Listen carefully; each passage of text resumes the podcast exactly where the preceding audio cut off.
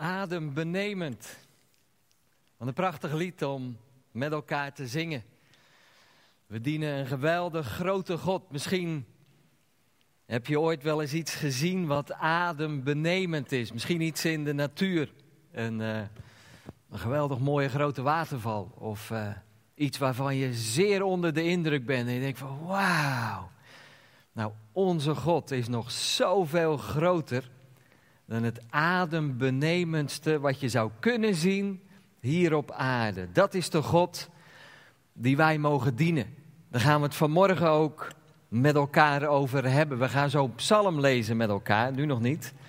Maar dat is psalm 34 en in die psalm staat proef en zie dat de Heere goed is. Nou, ga maar proeven, ga het maar proberen dat onze God adembenemend is.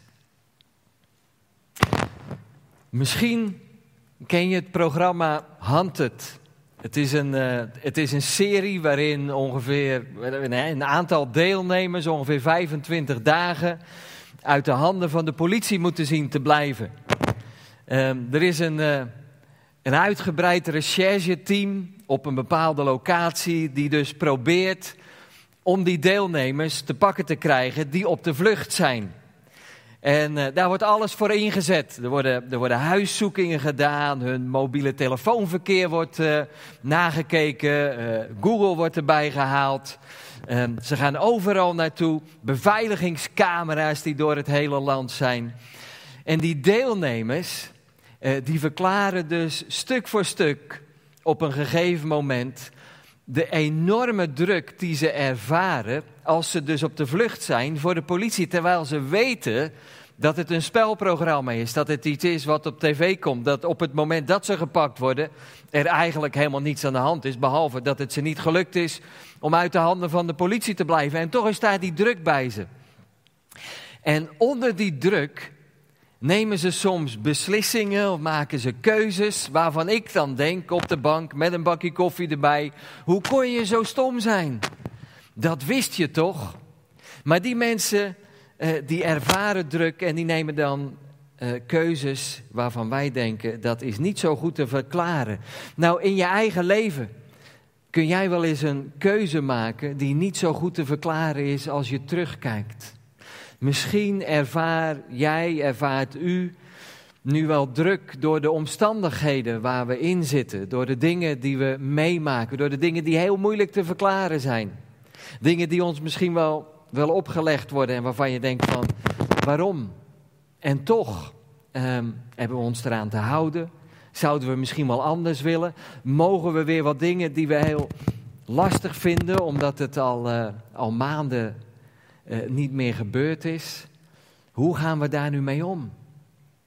En, en wat doen we onder deze situaties? Nou, ik kraak echt heel erg. Ja? Oké. Er was een tijd in het leven van David waarin hij voortdurend op de vlucht was voor koning Saul, die ook nog eens zijn schoonvader was. Die druk voor koning David, die op dat moment nog niet eens de koning was, die, die moet enorm geweest zijn. Waarin hij dag in dag uit op zoek was naar een andere plek om te schuilen voor Saul en zijn soldaten. Dan weer was hij in een grot. Dan weer was hij op een plek die hij helemaal niet kende. En elke keer was hij als opgejaagd dier onderweg om ergens anders naartoe te gaan. Die druk moet voor David enorm geweest zijn.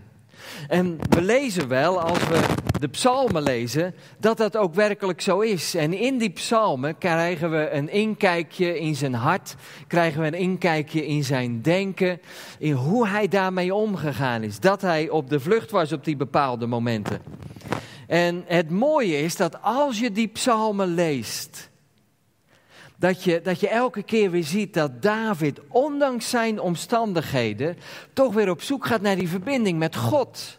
Dat hij niet voor God wegvlucht, misschien wel voor de mensen en de omstandigheden en Saul die achter hem aan zit, maar hij zoekt juist dat contact met God. Hij zoekt naar die relatie met God. En hij, hij spreekt zijn verlangen uit om dicht bij God te zijn. Ehm, en dan merkt hij dat God hem dus uittilt boven zijn omstandigheden. En dat is het geweldig mooie als we die psalmen lezen. Nou, misschien word jij helemaal niet letterlijk opgejaagd door de handhavers van de wet, maar voel je je wel onrustig. Misschien voel je je zelfs wel wat gespannen.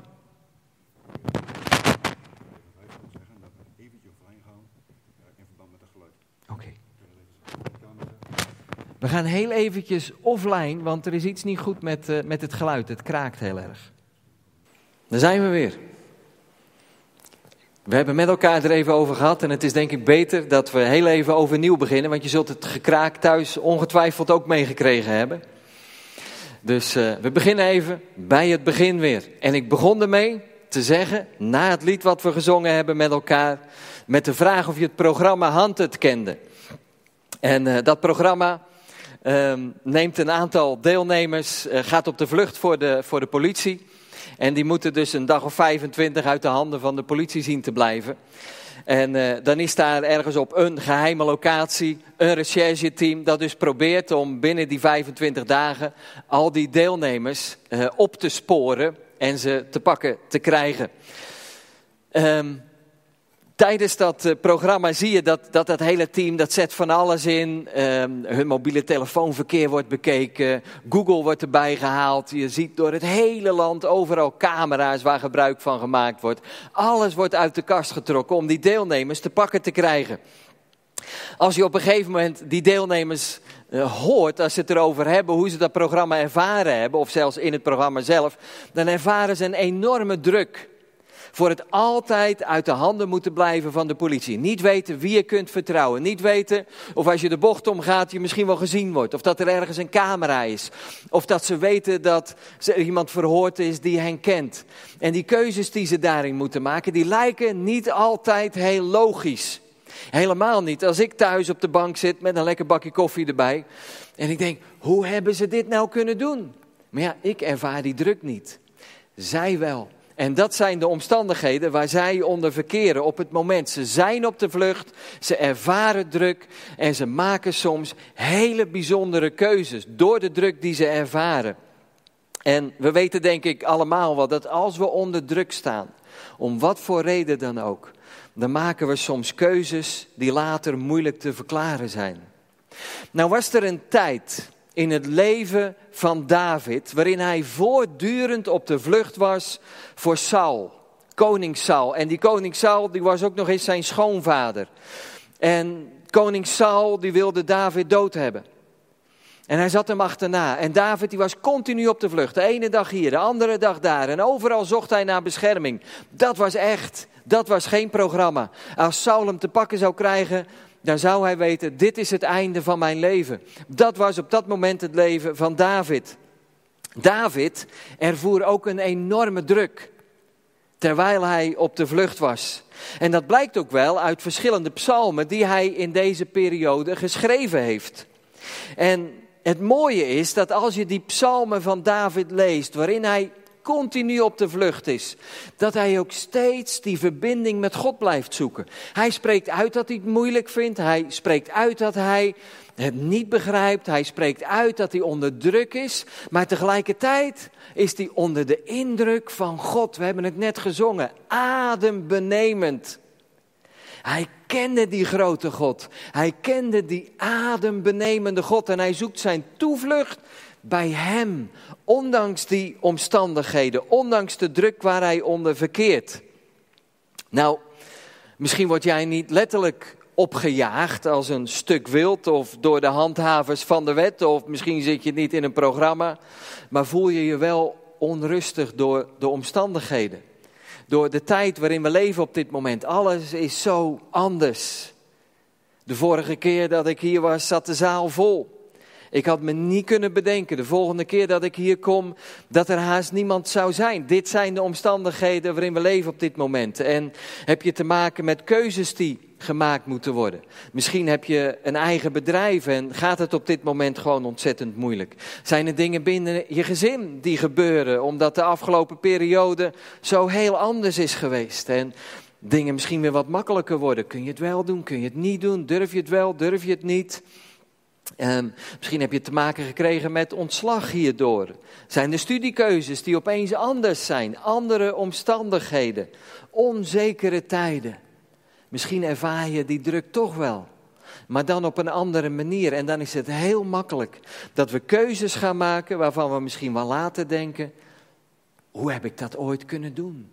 En daarin is het ongelooflijk belangrijk dat we die verbinding blijven zoeken met God. Dat is wat David deed. En de vraag aan ons is nu: hoe gaat David om met die druk en die voortdurende onzekerheid? Nou, Psalm 34 is geschreven in de periode dat David opgejaagd was. En hij komt dan letterlijk haast met een krankzinnig idee. Aan het begin van deze psalm lezen we de context.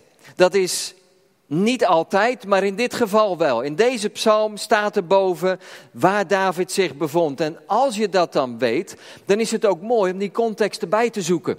Te zeggen, waarin is dat gebeurd? Wanneer is dat gebeurd? Waarom voelde David zich zoals hij zich voelde? Waarom denkt hij zoals hij denkt? Waarom schrijft hij dit op? Dus ik kan je alleen maar aanmoedigen op het moment dat je weet Wanneer zo'n psalm geschreven is, zoek het er even bij op. Lees het erbij, zodat je nog beter begrijpt wat David probeert duidelijk te maken.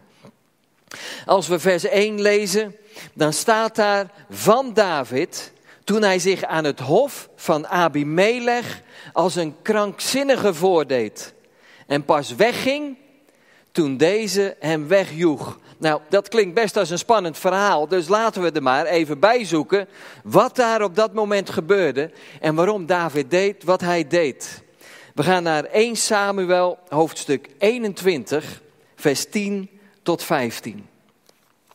1 Samuel 21, vers 10 tot 15.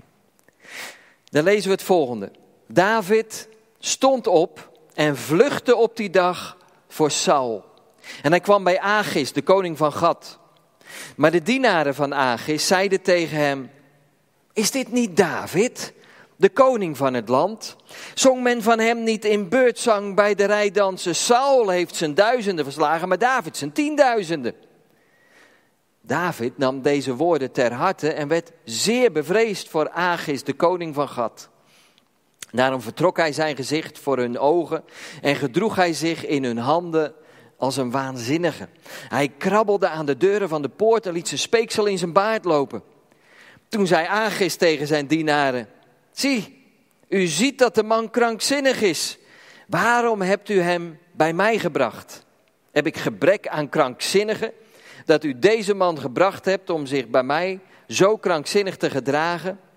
Moet deze in mijn huis komen? Nou, wat we hier lezen is dat David op de vlucht is voor koning Saul. Dan komt hij bij de koning van Gad. Nou, dat was waarschijnlijk een, een, een stadsvorst of een stamhoofd, in elk geval een man met het gezag van een koning. Hij zoekt bescherming of hij biedt zich zelfs aan als huurling bij deze koning. Maar, maar wacht heel even, niet, niet te snel doorlezen nu, want Gad is een Filistijnse stad in Filistijns gebied. David, die zoekt dus bescherming bij de vijand. En dat is nog niet alles. Het is de stad waar de reus Goliath vandaan kwam. Die reus, die hij nog niet zo lang geleden met zijn slinger en zijn steen heeft vermoord. Iedereen weet daarvan. Daar was het leger van Israël en het leger van de Filistijnen. Die stonden tegenover elkaar. David die komt er als schaapherder en die ziet dat het leger van Israël, maar meer nog de God van Israël, belachelijk gemaakt wordt door deze reus. De meeste van ons kennen dat verhaal wel. En uh, dan doodt hij dus die reus. Die reus Goliath, die komt uit Gat. Nu zijn we niet zo heel veel later en is daar David die zijn bescherming zoekt in deze plaats bij de koning van Gad. En wij als toeschouwers denken misschien wel, David, hoe heb je dat nou kunnen doen? Hoe is het mogelijk dat je naar de koning van Gad toe bent gegaan? David moet onder een enorme druk gestaan hebben.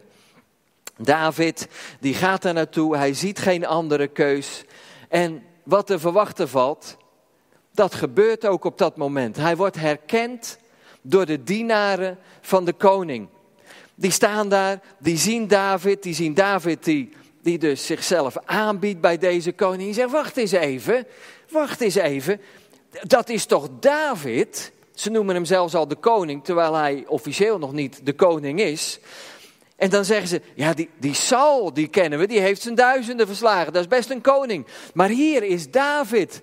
En, en over hem wordt gezongen dat hij zijn tienduizenden heeft verslagen. Wij kennen deze David.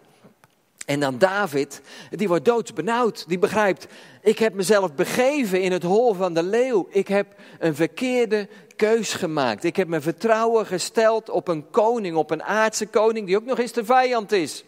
Wat moet ik nu? En dan gedraagt hij zich als een waanzinnige, als een krankzinnige, als een dwaas. Hij gaat krabbelen aan de deuren van de poort. Hij laat het kwaai, zijn, zijn kwijl in zijn baard druipen.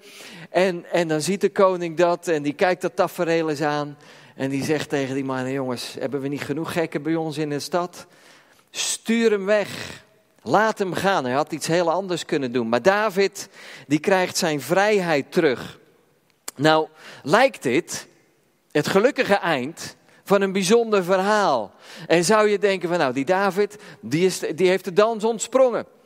En die gaat dat later aan zijn kinderen en zijn kleinkinderen vertellen. Moet je nou eens luisteren, ik was bij die Filistijnen en dan komt dat hele verhaal. Maar David doet dat niet. David realiseert zich, ik heb me in een zeer benarde situatie bevonden. Door een keuze die ik gemaakt heb. Maar de Heere heeft mij bevrijd.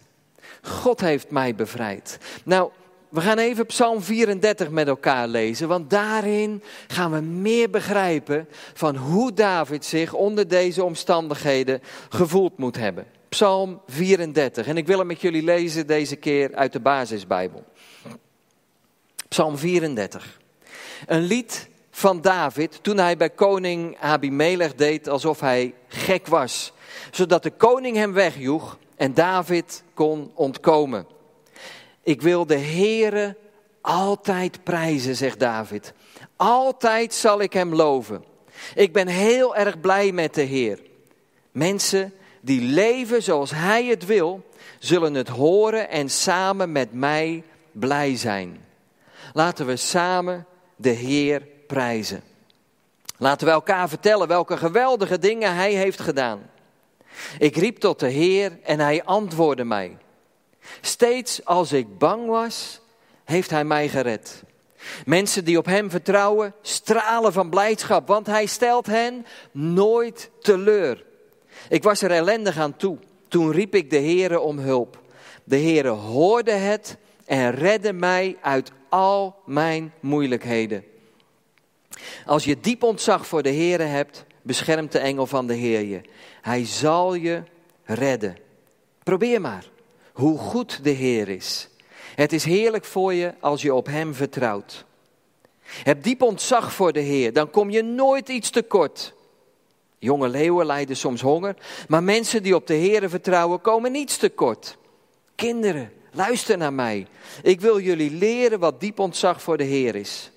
Hou je van het leven? Wil je graag lang leven en gelukkig zijn? Zorg er dan voor dat je geen verkeerde dingen zegt. Vertel geen leugens. Blijf bij het kwaad vandaan en doe het goede. Doe je best om altijd de vrede te bewaren. De Heere zorgt voor de mensen die leven zoals Hij het wil. Hij luistert naar hen als ze Hem om hulp roepen. Maar Hij vernietigt de mensen die slechte dingen doen. Na hun dood worden ze door iedereen vergeten. Als de mensen die leven zoals de Heer het wil tot Hem om hulp roepen, dan luistert de Heer. Hij redt hen uit al hun moeilijkheden. Hij is dicht bij mensen die wanhopig zijn. Hij redt de mensen die alle hoop hebben opgegeven. Iemand die leeft zoals hij het wil, maakt heel veel moeilijkheden mee. Maar de Heere redt hem elke keer. Hij beschermt hem. Niemand kan hem iets doen. Maar mensen die zich niets van God aantrekken, worden door het kwaad gedood. Mensen die eerlijke mensen slecht behandelen, zullen daarvoor worden gestraft. De Heere redt de mensen die Hem dienen. Mensen die op Hem vertrouwen, zullen veilig zijn. Nou, hier in deze psalm lezen we dus hoe David zelf deze situatie ervaren heeft. En ik wil jullie daarin drie dingen meegeven. Niet zozeer over David, maar wel hoe hij zoekt naar God. Hoe hij God de eer geeft. Dus drie dingen over God hier. Drie dingen die ons zeker niet onbekend zullen zijn. Maar die ons wel helpen in omstandigheden waarin we druk ervaren. Of dat dat nu is, of misschien op een ander moment in je leven. Een geweldige herinnering aan wie God is. Want allereerst, de omstandigheden waren ronduit slecht voor David. Toen hij daar bij de vijand was. Maar God is goed. David, die begint met het onder woorden brengen van zijn hartsgesteldheid. Hij zegt, ik zal de Heere ten alle tijden loven. Elk moment van de dag, onder alle omstandigheden. Nou, als ik heel eerlijk ben, dan ben ik daar niet altijd heel goed in. Want regelmatig bepalen de omstandigheden mijn humeur. Ik laat er zomaar door beïnvloeden. En daarin is eerlijk gezegd ook niet altijd de ruimte om God te prijzen. Maar de praktijk leert dat op het moment dat ik dat wel doe, ja, dat dan mijn kijk op de omstandigheden verandert. In vers 4 staat, in wat we net gelezen hebben in de basisbijbel, laten we elkaar vertellen welke geweldige dingen God gedaan heeft. Want God is altijd groter dan mijn problemen. God is altijd groter dan de omstandigheden die we ervaren hier op aarde. Daarmee worden ze niet direct opgelost, maar we hebben wel een hemelse Vader die uitkomst biedt. We hebben een hemelse Vader die ons vrede schenkt, die alle verstand te boven gaat. Vrede die ons helpt om keuzes te maken die soms anders zijn dan ons gevoel aangeeft. Maar dat is de vrede die God ons schenkt. Die vrede die bewaakt ons hart en onze gedachten in Christus Jezus. Zo lezen we ook in de Bijbel. Die vrede leert ons omgaan met lastige situaties. God is dus goed. Tweede is dat Davids keus slecht uitpakte. Maar God is ook trouw. God is niet alleen goed, hij is ook trouw. We hebben er net ook van gezongen met elkaar. God van trouw. Die onveranderlijke God. Die rotsvaste God. Alles kan om ons heen veranderen, elke keer weer. Maar we dienen een God die trouw is. Een God die van eeuwigheid tot eeuwigheid dezelfde is. Een God die we kunnen vertrouwen omdat hij trouw is. In vers 5 hebben we met elkaar gelezen dat David zegt: Ik riep tot de Heer en hij antwoordde mij. Steeds als ik bang was, heeft hij mij gered. Hij kende God als een trouwe God. Nou, we weten dus dat David in het nauw werd gedreven toen hij bescherming zocht bij die vijandige koning. David realiseert zich dat het niet zijn eigen slimheid was die hem heeft bevrijd uit de handen van de Filistijnen, maar in zijn grootste nood roept hij God aan. En die heeft hem bevrijd uit zijn benauwdheden. Als jij ervaart dat het water je misschien aan de lippen staat. Als jij ervaart, ik vind het gewoon geweldig moeilijk dan is het antwoord duidelijk. En misschien weet je dat in je hoofd, maar keer je tot God, want bij Hem is uitkomst. David had het regelmatig nodig dat hij zichzelf daaraan herinnerde. Daarom schreef hij dat op in die psalmen. Om duidelijk te maken, ik wil God vertrouwen. Ik wil het van Hem verwachten. In vers 7 zegt hij dat nog een keer. Ik was ellendig en riep de Heer om hulp. De Heer hoorde mij en redde mij uit al mijn moeilijkheden. Maar tussen vers 5 en vers 7 hebben we vers 6. En midden in die angst en die ellende zegt David: Mensen die op Hem vertrouwen, stralen van blijdschap. Want Hij stelt hen nooit teleur. Wauw, dat is mooi. Mensen die op Hem vertrouwen, stralen van blijdschap. Dat, dat gaat zichtbaar worden in ons leven. Dat is niet een gemaakte glimlach. Dat is een vreugde en een vrede die we onszelf niet aan kunnen praten. Dat schenkt God van binnenuit. In vers, in vers 9 daagt David ons eigenlijk uit. Hij zegt: proef en zie dat de Heere goed is. Probeer het maar. Probeer het maar, zegt hij. Tegen iedereen die er naar luisteren wil. Tegen iedereen, wanneer dan ook, die onder moeilijke omstandigheden komt. Proef en ervaar dat de Heere goed is. Het is heerlijk voor je als je tot Hem de toevlucht neemt, zegt Hij. Als je op Hem vertrouwt.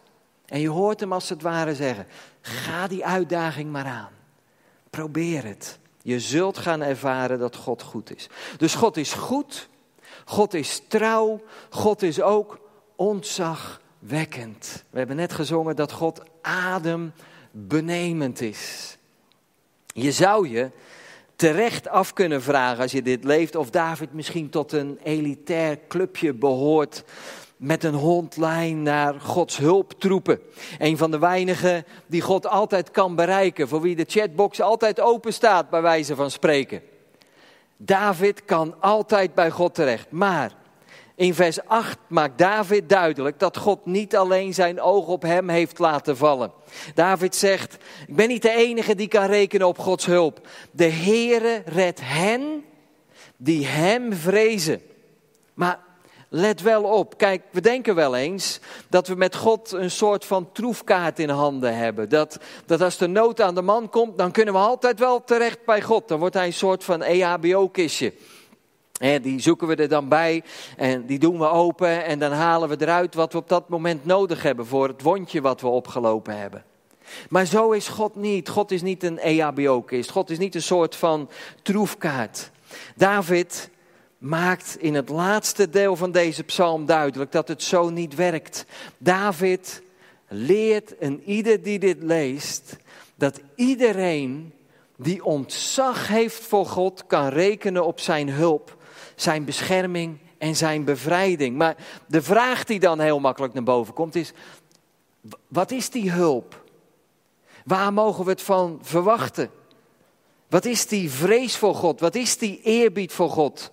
Nou, als God ontzagwekkend groot is, als Hij adembenemend is, ja, dan zijn wij ontzettend klein. Als Hij groot is, dan zijn wij kleiner. En het begint met een diep bewustzijn dat God goed is en wij tekortschieten.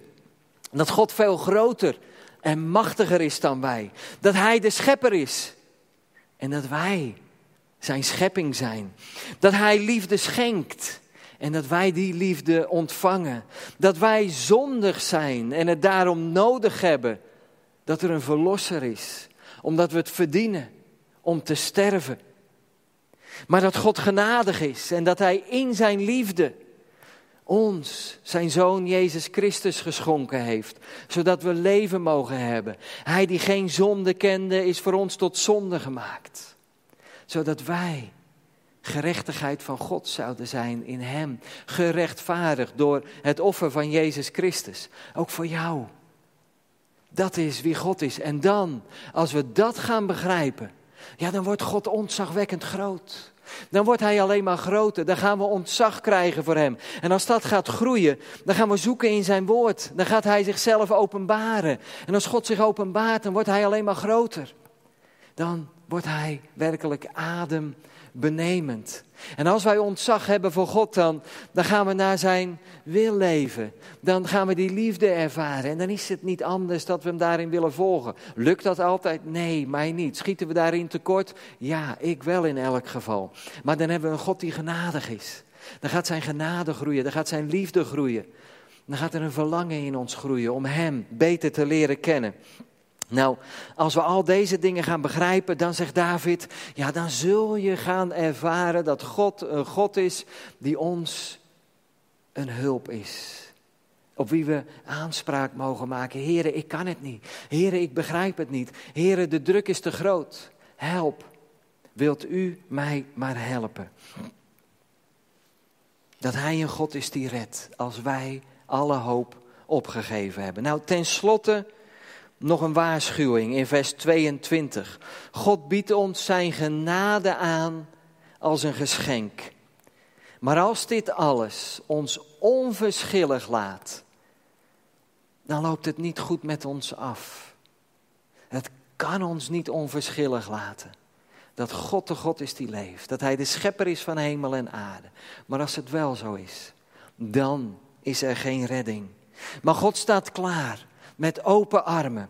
Hij is een redder in de nood. Hij is jouw redder in de nood. Hij is uw redder in de nood. En luister dan maar naar wat David zegt. David zegt: proef het. Ga het proberen. Roep hem aan. Dan zal hij je te hulp komen. Voel je je in het nauw gedreven door de huidige omstandigheden, door andere dingen? Misschien heb je daardoor wel een verkeerde keus gemaakt. Weet dan met David dat zelfs dan er uitkomst is in de nood. Deel je nood met hem, verwacht het met hem en hij zal voor je uitgaan en hij zal je helpen in de keuzes die je moet maken. Amen. Mag ik nog met jullie danken en bidden? Hemelse Vader, wat is het geweldig om te weten dat u een goede God bent. Dat u trouw bent. Dat u werkelijk ontzagwekkend bent. Heer, mag er een diep ontzag zijn in ons leven. Naar u, onze schepper, onze redder, onze bevrijder, Heere Jezus. U hebt ons alles geschonken door voor ons mens te worden door uzelf te geven als een offer aan het kruis. Daar heeft u onze zonde gedragen. Daardoor mogen wij een nieuw leven hebben. Mag daardoor dat ontzag voor u groeien in ons leven. En ik wil u bidden, Heer, voor iedereen. Degene die hier zitten, degene die luisteren, die dit horen. Heer, ik wil u bidden dat u een redder in de nood bent. Ik wil u bidden, heren, dat u angst wegneemt als dat nodig is. Ik wil u bidden, heren, dat u de zekerheid geeft dat u een redder bent in de nood. Ik wil u bidden, heren, dat we u mogen ervaren als de God die onveranderlijk is, ondanks de omstandigheden om ons heen die continu veranderen en waarvan we niet weten wat ons morgen te wachten staat. Maar we weten wel dat u morgen trouw bent. We weten dat u overmorgen trouw bent, omdat we ervaren hebben dat u gisteren trouw was. U bent een goede God, daar danken we u voor. En ik wil u vragen, raak ons aan. Schenk ons uw vrede. Schenk ons uw genade. In Jezus' naam. Amen.